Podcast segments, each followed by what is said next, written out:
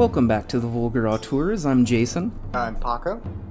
and this week we are mulling over our experience examining uh, Karyn Kusama's body of work uh, to try and reach some understanding about why is she why she is such an important um, filmmaker and an auteur um, specifically, um, or not. Is she the bomb.com, or uh, you know, is she uh, overstaying her invitation welcome? So um, the last several weeks we've been going through her pictures, um, and I guess the a good like opening question would be what makes a Karyn Kusama movie a Karyn Kusama movie? You know, as opposed to some of the the previous directors we've covered from Michael Bay, Fuqua, James Wan. Yeah, I mean, I think she's the most challenging to put a finger on of our of the directors we've covered so far. Um, she's definitely a like talented director, and her visual styling is always good, no matter what genre she's working in. But she also isn't interested in having her vibe overtake the work. So with that, she kind of blends into the material. I think one of the ways to sort of uh, typify a Kusama film is she's drawn to stories of loss and grief. And really, all five of her films are in one way or another an exploration of that. And that's kind of a fucking bummer. um, like it's it's not bad, and I like it's very therapeutic, both as an audience member and I imagine as a artist, as a director, to be going through grief in that way. But it's still got to be just a fucking drag, you know? Like I I know she's lost. I think it was siblings early in life. Um, yeah. and I think she carries that weight. Um, how about you? What would you say typifies a Kusama film? Yeah, I mean, I think you hit the nail on the head. That was the, pretty much the running theme of her body of work so far. Has been um, even like going as far of the way out as through, and how trauma, like all of her movies, don't necessarily have a happy ending where oh we we learn from the trauma and, and all is well, and sometimes it's kind of the intensity that she's able to channel with these stories um, harkens back to Girl Fight, her her first movie, in this this way that mm-hmm. she's trying to really encapsulate a character that maybe you don't have to like or um, f- fully like understand, but to show just their side, their perspective, or like to create some sort of sympathy. And I, I really appreciate how she can take a movie where Jennifer's body on its surface could be just a throwaway teen movie. Hold your hold your tongue, Paco. it is, but but like at the same time, it's telling a really adult story using that cast of characters and those themes, and she also is able to show you certain things within all of these movie, movies, including Aeon Flux, that I've never seen in a movie before, and that's what kind of makes her such a fascinating pick because like after we've been exploring her her movies, I'm you know I'm looking forward to all of her new features. You know, um, I feel like she's going to be a, a Tarantino esque figure where it's an event every time she makes a movie because unlike maybe the Michael Bays of the world or um, James Wan, it's not like she makes a movie every other year and she doesn't make these huge tentpole franchise pictures. She's mm-hmm. kind of it's it's cool to see what project she chooses to do and um, how she takes her time to make these thoughtful um, projects. I don't know how much of an event it is outside of like a small segment of film culture. I mean, her movies almost as a rule don't do well at the box office. Mm-hmm. The Invitation and is the only one that really did. So I will be curious because her next movie is like a, a it's a Dracula movie, I think, for Blumhouse. Um, yeah, I, that's really interesting, especially after Leigh Whannell's uh, Invisible Man from last year. And it's Mhm. like, are they going to rebrand to create this whole other dark universe thing, or is it basically just going to be vignettes of like, here's um, Leigh Whannell's take on Invisible Man, and this is Kusama's take on Dracula. And I think that um, it's in the King's Cast uh, podcast. She she was a guest host last year, and she was saying that it, it's going to be a period piece. So it makes me think that it's going to be similar to like the Francis Ford Coppola Mhm. um, version.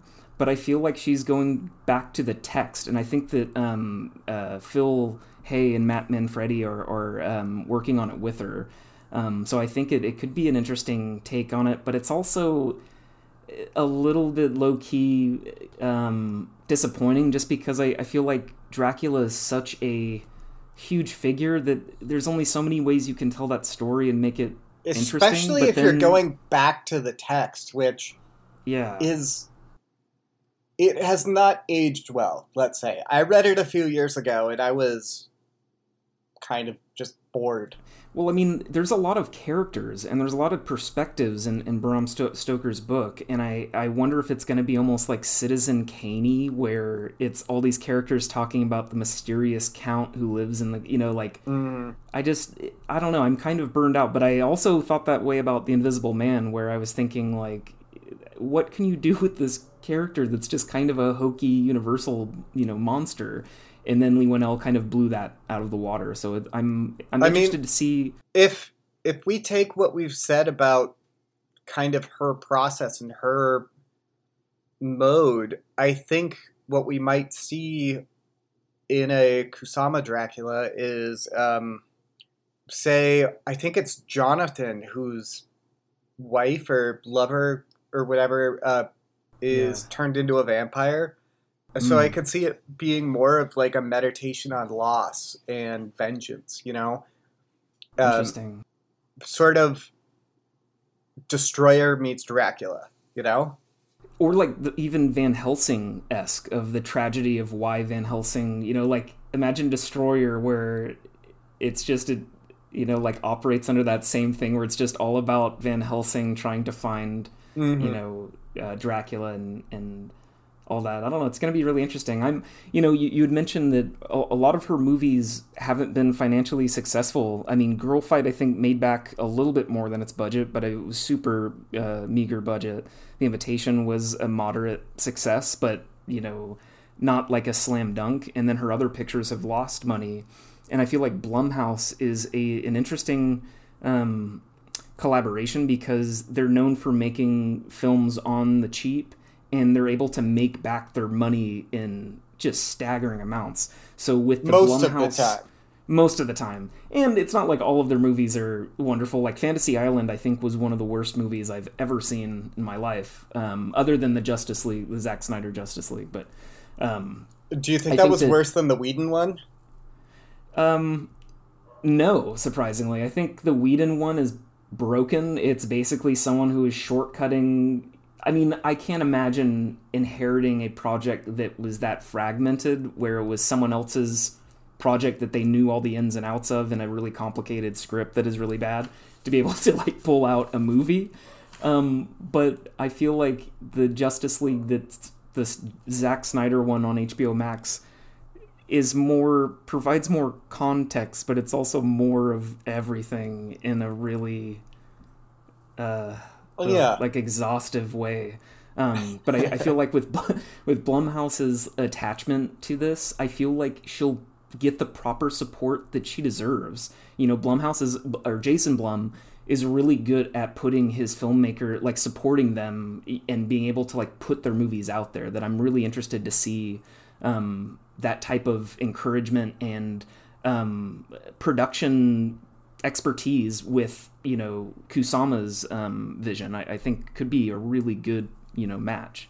Um, yeah i am cautiously optimistic for that i will say yeah, I mean same. Um, I'm more interested for some of the other pictures that she is in development with, such as um, Bad Behavior is is a script that's being written by the the person who did Secretary, that that movie uh, Mhm. with uh, James Spader and Maggie Gyllenhaal, and she has another movie that's in development called Breed. um, that Phil Hay and Matt Manfredi are working on. That's uh, more of like a horror book. That's another adaptation from a, a novel. Um, I I'm I'm I wish that movie. I think I talked about it on the Aeon Flux episode, where it was like a horror movie about a man turning into a woman. If you Mm. remember that, uh, that she Yeah. pitched like in the mid aughts. I think that would be fascinating material. Although nowadays, I think uh, it may accidentally come across as transphobic. But just the scenes she described, like where he's in the bathroom and his balls fall off, sounds like an interesting kind of like body horror that deals with you know fears of femininity from a female director. I think there's a lot there that could be really fascinating. Um, oh yeah. but and to have like a, a scene where it's not just a male who's like, "Oh, look at these tits I got now." It would be like a girl going, "What the fuck is this gross worm that's now?" But I don't know, like yeah. I, I could see it like if they went the like freaky route, for lack of a better like comparison, if they went in a way that kind of skirts the line of, you know, I was like thinking that. like the Cronenberg fly from the Oh, okay. description she was right on, processing. Or yeah. so yeah. Um, but uh, sorry, I interrupted you. The uh, Oh, no. Uh, do you have any more info on what that I- would be? I read the uh, like not the synopsis, but kind of like what the plot was about, and it's basically like a couple that goes to another country because of uh, like an infertility treatment, um, so that they could uh, have children, Mhm. and then it shifts to the children's perspective as their parents may not be the best people, but or maybe hiding something. So it sounds like within her realm of like a paranoid thriller that's more of like almost an Amityville horror vibe of like is dad going crazy and seeing th- like Mhm. or like the visit um the M Night Shyamalan movie where it's like uh, these kids with their grandparents but something's off I didn't um, which I actually the enjoyed it's I uh, it's surprisingly really good I think that's his best movie which is say- I know it's saying a lot but it, it uh, really it's is saying good one. absolutely nothing. Dude has not made a good movie.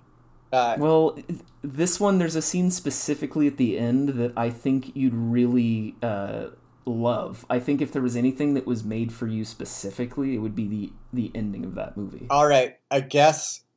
I mean, I liked Six Sense and Unbreakable.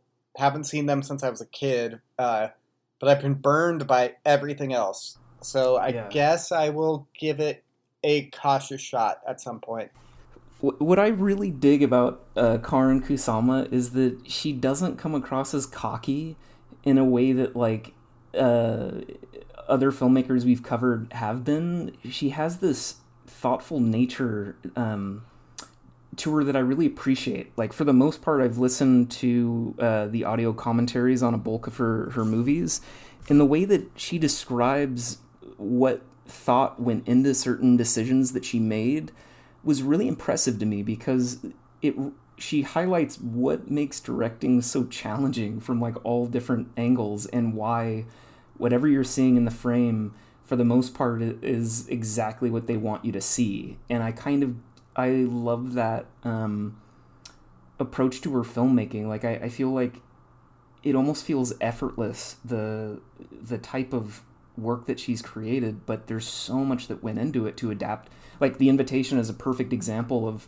everything that encapsulates like how you could adapt a script to be captivating on a totally different level and and um, I, I just really appreciate who she is as, as an auteur of like her love of films and and what she tries to do with each picture and reinvent herself almost in each picture because it's not like she's following one genre.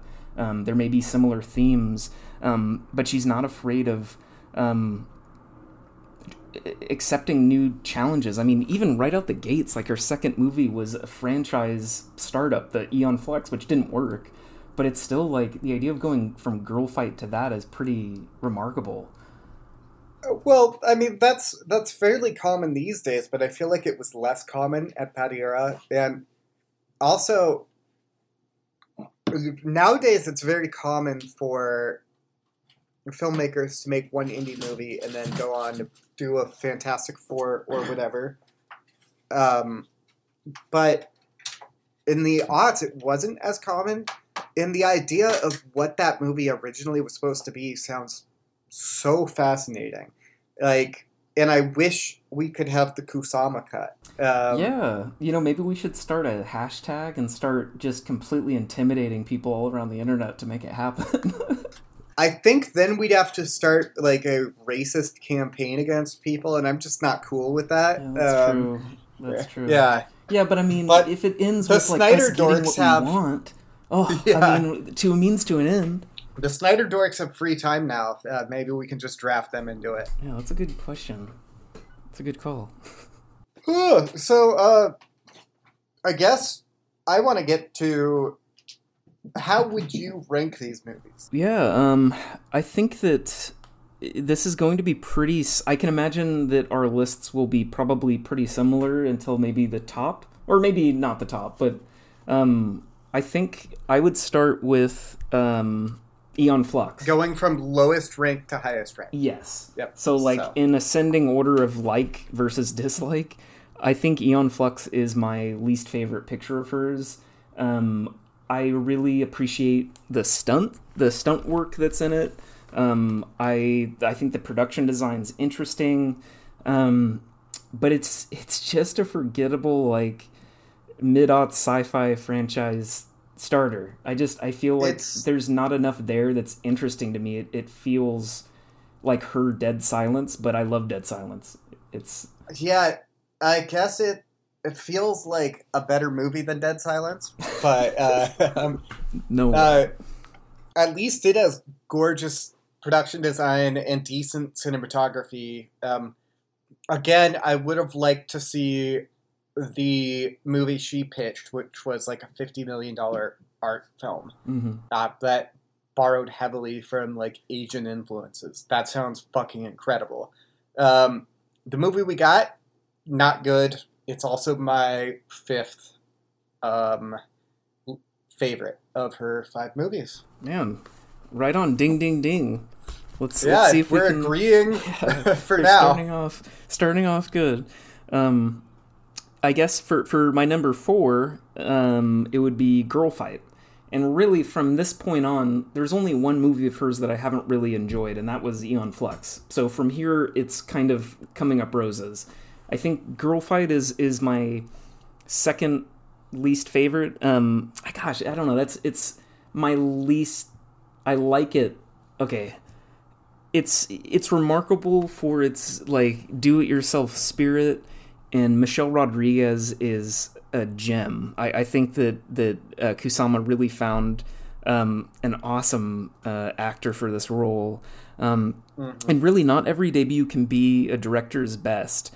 Um, but this does stand out in the boxing uh, subgenre of sports films, especially for um, female boxers and and I do appreciate the script and the energy that she brings to the table because she you know wrote the script, uh, directed the picture, and pulled everything together to make this work. And I, I love the like, um, the tenacity of that, and I- and I think it, it comes across perfectly well on screen. My number four is Jennifer's Body. Um, I think that there are some interesting ideas in the movie. I think you've raised a lot of points that have sat with me, and I've reflected on the movie for a long time. But just on an objective level, it is not an entertaining movie. It the Diablo Cody writing and um, the teenage stars are just not clicking. Like it it all feels forced. It it's like a painful attempt at a teenage movie. I know a lot of people love this movie and you know, it's something where I respect that and I'm glad that people enjoy it, but it is very much not for me. Um, I've been fascinated by the reclamation process of this movie and I've gone and done a lot of reading and I I just don't get it. Uh, other people are experiencing a very different movie from the one I watched and uh, you know, power to them. I'm glad that movies have fans, and it's great that that hard work entertained people. But yeah, uh, it was like having my fingernails peeled off one by one. Well, Paco, I go both ways. That's my number three.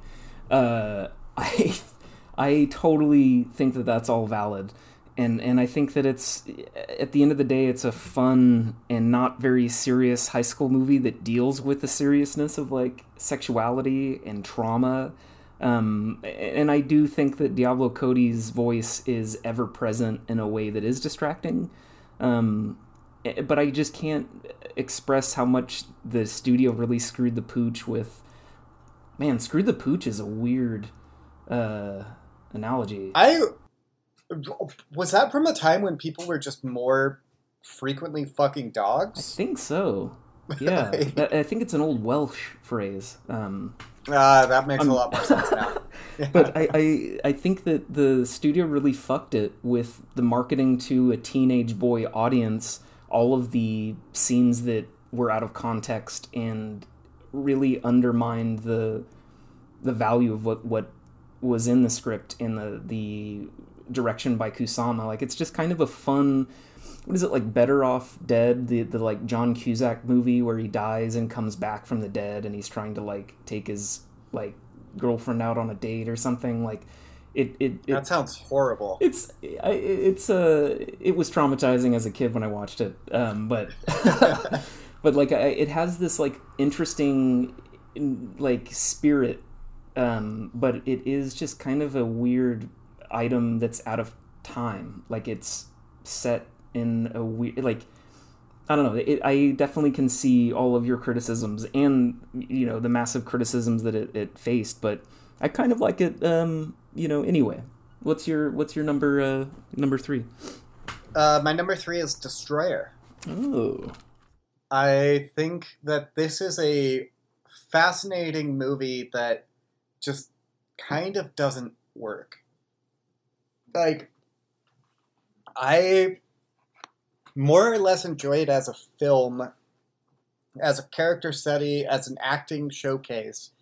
Um, and it, this is kind of the opposite of the Jennifer's Body thing, where a lot of people have their knives out for this movie, and particularly the twist at the end. hmm Um, I don't think the twist works. I don't think everything about this movie works, but I think Kidman Kidman's performance, both as a younger woman and as like the wrecked shell, is entrancing. And when this movie is firing on all cylinders, like both bank scenes, it fucking rules. Like, it's really compelling uh, when Nicole Kidman's not giving sad hand jobs. Yeah, I I, I agree. Um, I think that uh, Destroyer is it definitely has a really flawed script, um, but it doesn't over, like hit. It doesn't hurt the overall impact of what um, the performances are doing, specifically from Sebastian Stan and Nicole Kidman. It's almost like uh, has this hypnotic quality um, as you you follow Kidman on her beat, and I think just like a lot of Kusama's movies, there are certain images that I'll remember that are associated with these specific movies. Like I think her compositions are are amazing. Like um, with Destroyer, the bank sequences are unforgettable, and um, the Nicole Kidman tight, uh, close in breakdown scene at the end is is one of her best performances. Period. And this is someone who's been an amazing actor for thirty years now, thirty five years. Like it, it's, I mean. Nicole Kidman herself is, I think, one of the best actors of all time, who's under underrated and undervalued Completely. uh, because I mean she does. Oh, she's in the hours. Though she's she's in Cold Mountain. She's in these big punch up pictures. But she. But, takes- she's Huge risks, too. I mean, absolutely. she's worked with like every interesting filmmaker of the time that she can. Like, she working with Chan-wook Park is one that I always come back to as like and Stoker, that movie, that role Oh, yeah. is dangerous and risky. But I mean, like, in a five year period, she worked with Kubrick and Lars von Trier. Yeah. That is fucking bonkers. it sounds abusive. It sounds really rough. yeah. Um, yeah. but I mean, Eyes Wide Shut legitimately is one of my favorite movies of all time, and her performance is unbelievable. Like the the moment where she's all stoned and talking to her husband, played by Tom Cruise, who at the time was her current husband, about this fantasy that she had, and how that gets inside his brain. It's it's un- unbelievable. Like her in the, the idea that she ends the movie with like the coolest fucking line of just like Tom Yeah. Cruise is like they're talking about something and she's God yeah I, I love that that movie um it's so good. but yeah I think that's my hold on what am I at number two um, Number two. fuck okay I talked Destroyer Destroyer was your okay number two So I. So Destroyer was my number three. I'm assuming it's your number two. yeah it always Okay. it always is my friend um, yeah. Jennifer's Body is my number two or oh, wait I thought you No. just said it was your number three. Okay, Jennifer's Body number three, Destroyer number two. Sorry. Um, Okay. yeah, and I think I pretty much went off your coattails with uh, with Destroyer. I think that it's Mhm. it, it's um, I there are a lot of things that I don't necessarily uh, like about it, but it's it's the sum of its parts. Like the, there's so much going on that I really love, and I mean, you have Sleep, the the band Sleep, and Kyuss in it. I'm Mhm. I'm just a it's a that's a term of endearment for my ears, term of an uh, earment. Um, but what's your what's your number two? Uh, my number two is Girl Fight. Yeah, Um, you mentioned Michelle Rodriguez, who is fucking incredible in this movie. It's insane that her first movie is also maybe her best performance ever. Uh, I don't think she really works with actors, directors a lot of the time. You know, she does more action movie stuff. Although I haven't seen The Assignment, so, you know, maybe that'll surprise me. yeah, and I mean I think Yeah. she was in uh, wasn't she in Widows with Steve McQueen? And I, I thought that was she Oh, was shit. she was really good in that um, as like I always actor. forget she's in that. Yeah. Um, Well, I mean, it's overwhelming the like big budget spectacle movies that she does, from like Avatar to like the Fast and Furious Fast and movies, and a Furious, bunch of like um, Robert Rodriguez um, kind of Mhm. team ups. But Robert Rodriguez is kind of he's bummed me out for the last uh, little while with some of his movies. But um, yeah, I think the uh, confidence that she has in that role is really spectacular, and I think that it's not it's- just the confidence, but the anger that she kind of carries with her in every performance um, is kind of next level. Like she just has such a chip on her shoulder, and it is so fucking compelling to watch. Um, this movie was, I think I mentioned it in our episode, but it was kind of my lover's rock, where people love that movie and sort of how it captures house parties. Mhm. This movie and boxing gyms and like just that experience, I cannot wait for the day I can go back and, you know, hit a heavy bag again in a gym that smells like ass. Yeah, And best. you know, it just it spoke to me at a very elemental way. Um, it kind of fucking rules. Like the love stuff with Adrian is not great, but I think how it plays out in the end, it's worth it. Um, yeah, it's it's pretty rad, and that that leads us into your number one. I guess uh, it's no surprise that uh, perhaps we have the same number one, um, but I will go as far to say The Invitation is my favorite uh, Karyn Kusama movie. Um, I think this was the impetus of me wanting to cover her in our Mhm. show. I think that it's not only just a brilliant script with phenomenal performances by everybody. It, it has a chilling effect that um, can't even properly be explained with how it encapsulates pain and trauma and looking for answers and the the amount of sympathy it shows even the villains i or the you know quote like mm-hmm. pain is the villain um, and denial it, it's it just is is one that stays with me and and is one that I will revisit all the time like I I really think that it's uh, foot and above I don't know if that's a phrase the rest of her work it's like I think there's it's it's her defining um, achievement as a filmmaker I think it's one of my favorite movies of the past decade period. I think it might be the best movie we've covered so far on this podcast.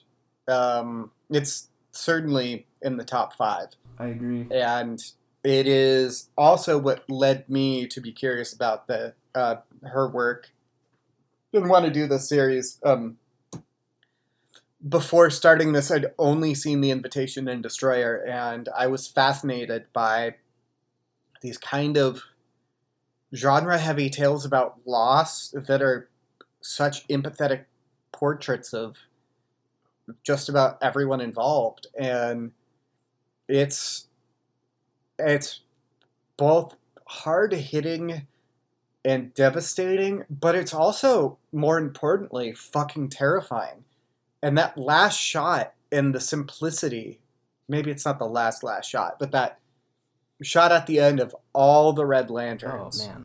Um, it is something else. Well, and it, it harkens back to you know like uh, spoilers if you haven't seen the movie, but it's been out forever. But the Mist, the the ending of the Mist is something that stands out as being one of the most like defeating, brutal endings where Thomas Jane's character basically kills everyone, uh, run in, in the car thinking that they're going to be killed by all the, the creatures in the mist, only to be rescued two seconds later and isn't able to kill himself. And it's just him screaming until it fades to the credits in a way that like is guttural. It's it's so mm-hmm. hard, and the like ingenuity of having the survivors look out onto the Hollywood Hills and you see like this pink uh, uh, you know, light that's slowly getting brighter on their faces before you see that there's all these other people that have gone through the same thing that night, and that mm-hmm. it, it, just is like soul shattering because it's, but yet it, it also, uh, I don't know, is kind of, it, it's. It, I am legitimately interested in a sequel. Like, there's oh, no yeah. way you can capture that uh, that intensity again because so much of it is uh, Logan Marshall Green's paranoia and is everything that's going wrong just in his head and that paranoia you can't really translate to what happens next but i think of something where like I mean, I know a sequel is a fucking horrible idea. Yeah. Um, but I think of something like First Blood, the First Blood Part 2, um, where you take this really serious, kind of endearing drama about this man who has been through so much trauma and you turn it into a dumb action movie.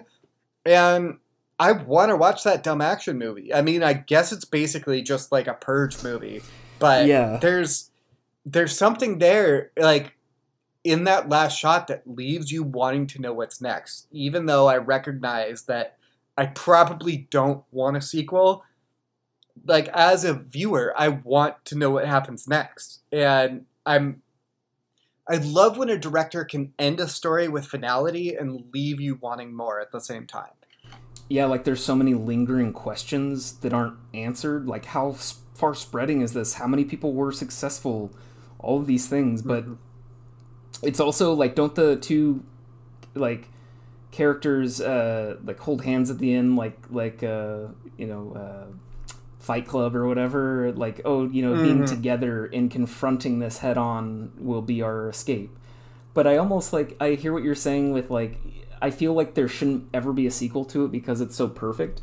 But maybe they would do like an alien versus aliens thing where it's like, mm-hmm. okay, it's singular, they're trapped on the Nostromo, and it's about this one alien and it's so tight knit, and then aliens expands it to like, what if there were fucking like a sea of these things and you're out of water? Like, it'd be interesting to see like the last moments of the guru who started all of this and what whether he truly believed in like how successful was he i don't know like that would be kind mm-hmm. of an mm-hmm. interesting impact but um i yeah yeah i mean and the idea of kind of a death cult is fascinating because like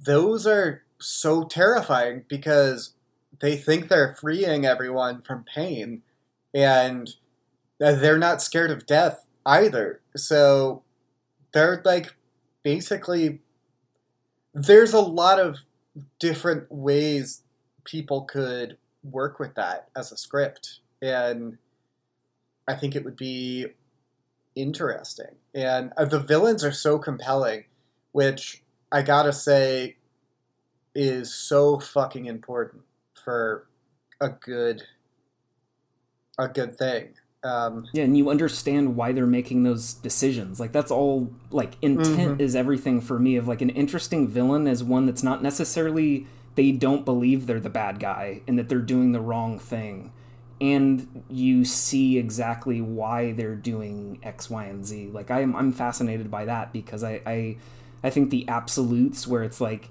the these are the good guys like like for superhero movies is the ultimate you know like mm-hmm. these are the bad guys and these are the good guys and that's all you need to know when it's like why like why are we supposed to think these good guys are the good guys and why you know like i, I want to know i want to know everyone's story so that i can properly mm-hmm. think of them as the bad guys or misguided um, so I, I love the questions that that movie has and the idea too that it's it's not spoon fed to you and it's so much that's just the con like the contextual cues that you get from all of the socializing and how that nature is is really compelling but spooky like i i, I began um this series thinking like my my big thesis was as Antoine Fuqua is to 80s pictures, I feel like Kusama is to 70s pictures.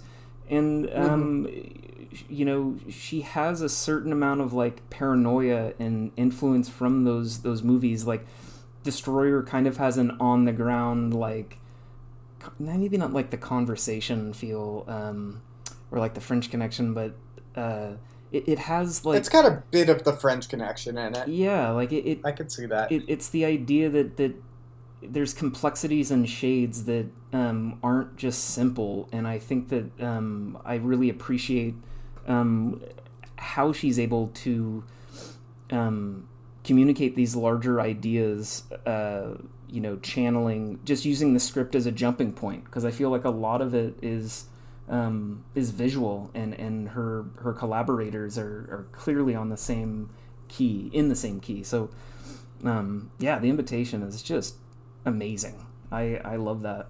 Hell yeah. Um, all right. Uh, do you have any final thoughts on Karyn Kusama? Yeah, I guess um, the only thing way to go from here is, um, you know, I'm sure we will be in touch about her next picture whenever that's released. Um, she has done a bunch of TV work that we weren't able to explore um, in *Halt and Catch Fire*, um, *The Outsider*, *The Man in the High Castle*. She also uh, wrote and directed a uh, segment of the XX anthology film yeah. uh, called Her Only Living Son. Um, that I, I wasn't able to um, check out, but who knows if in the future we'll cover those items on Patreon. T- television is a little um, uh, tougher, just as you know we we've talked about before, as the showrunner kind of is the director of the ship versus being able to mm-hmm. just kind of come in and, and do your thing. Um, but I'm I'm curious to see uh, XX um, for sure, just in general, because the other filmmakers are equally as interesting to me. Um, it's a fascinating one. I think one of those filmmakers has since been canceled. I don't remember really? who. Oh, okay. But yeah. Um, uh, it, there's a. Okay, and this could all be completely wrong because this is something I vaguely remember from like three or four years ago. But there's a pair of sisters that direct films that uh, got in some hot water for sort of covering for uh, a serial abuser in the past, mm. and I hmm. believe they had directed one of those XX segments. Let me check that to make sure I'm not speaking out of my ass. Because I only know the um, the Saint Vincent, uh, the, the musician directed one of them as Mhm. Annie Clark. Um, I I could be thinking of somebody else. Uh, yeah, just forget everything I said because I think because- these these are uh, like all directed by women women, uh, but like see, like I don't think they're sisters, but I I don't know. Um, yeah, no, there's maybe they did the VHS. They did one of those. Oh, one of those like horror anthology things. From the 2010s. Okay. that they were one of the contributors, but it was not XX, Mm. which I have yet to see. I think that was the prequel to Triple X, right? Yeah, god damn it. Um, It's basically a, a um, it's like a porn movie, but um, not. Please cut out Um, all of this, Evan. yeah, I would love to um, potentially do the Outsider at some point on Counter Programmers. I believe they just did the one season and canceled it. Really? um, oh, 'cause I I loved yeah. it. I thought it was great. Great, great adaptation. It's great, and it is. I mean, I haven't read the book, but it feels like it covers the whole book, so it works equally well as a miniseries. And I don't remember specifically which episodes uh, Kusama directed, but it's well directed all around. Yeah. Yeah, I agree. I mean, it's a cool little, uh, you know, procedural, like, detective-y thing that's based on, like, a reoccurring character in um, uh, Stephen King's, like, a new kind of, like, series that he does, like a detective series. So, like, there's multiple books, apparently, in the series that, um, who knows? Oh, that's cool. Maybe they'll come back. I mean, it, it stars uh, Cynthia Erivo as uh, uh, the main detective, where um, I think she's uh, she's on the spectrum. I think, and so her character is is an interesting. She has like the Columbo effect, where she knows everything. She just has to find the pieces to it to confirm and validate. Um, I don't know. Maybe I'm not uh, thinking about it correctly, but it, it's it, it was awesome. I really dug it. Um, Well, I guess should we announce uh, what's next? yeah, let's do it. Uh, up next, drumroll. Mm-hmm. We are covering the films of Mel Brooks, starting next week with his debut, The Producers. I am super excited. I'm a lifelong Mel Brooks fan from the time I was very young, and it's going to be a mix of films I haven't seen before, movies I've seen a million times, and movies I haven't seen since I was like 10. So Yeah, same. I, I think it's, it's going to be a fun ride. Yeah, I mean, I I'm in the same as you. Like I've seen a bulk of his pictures, um, and there's a lot that I haven't seen. So I'm I'm super excited to explore like History of the World Part One, um, and you know a lot of our show is about genre, and he is a genre mastermind. I mean, he has western, he has uh, the spaceballs like the sci-fi, he has Yeah. the horror of Dracula and Robin Hood. Like they're all um, who knows what has aged well or not. I think exploring comedy will be an interesting challenge. And really, we were overdue Mm-hmm. for an old white Jewish man as uh, the auteur that uh, we chose. Um, but Yeah, we haven't done a white guy since Snyder. So Uh, since we've got to go back Michael to our Bay. roots. we haven't done Snyder yet. Oh, fuck. Uh, but that's funny. That's a Freudian slip. Yeah. Snyder's like, oh yeah, gosh, I just watched the Snyder cut. yeah. since Michael Bay. But yeah, yeah. it's White Men again. Yeah, but I'm I'm we're we're super stoked, and we uh, we hope that you'll join us for our next series. And uh, and if you haven't seen any of these Kusama pictures, um, we totally hope that you go out and, and check them all out. I mean, they they all have merit, um, Except for Aeon Flux. except for Aeon Flux for for sure. Um, and uh, yeah, we'll look forward to speaking about that next week. And uh, as always, please don't forget to Rate, review, subscribe, and give yourself a hug because this year has been rough. so far, even into 2021, three months in, we're still still kind of rough. Yeah. all right. Well, we just passed the year in quarantine, Yeah. so I think that counts as a year. All right. True. Ending.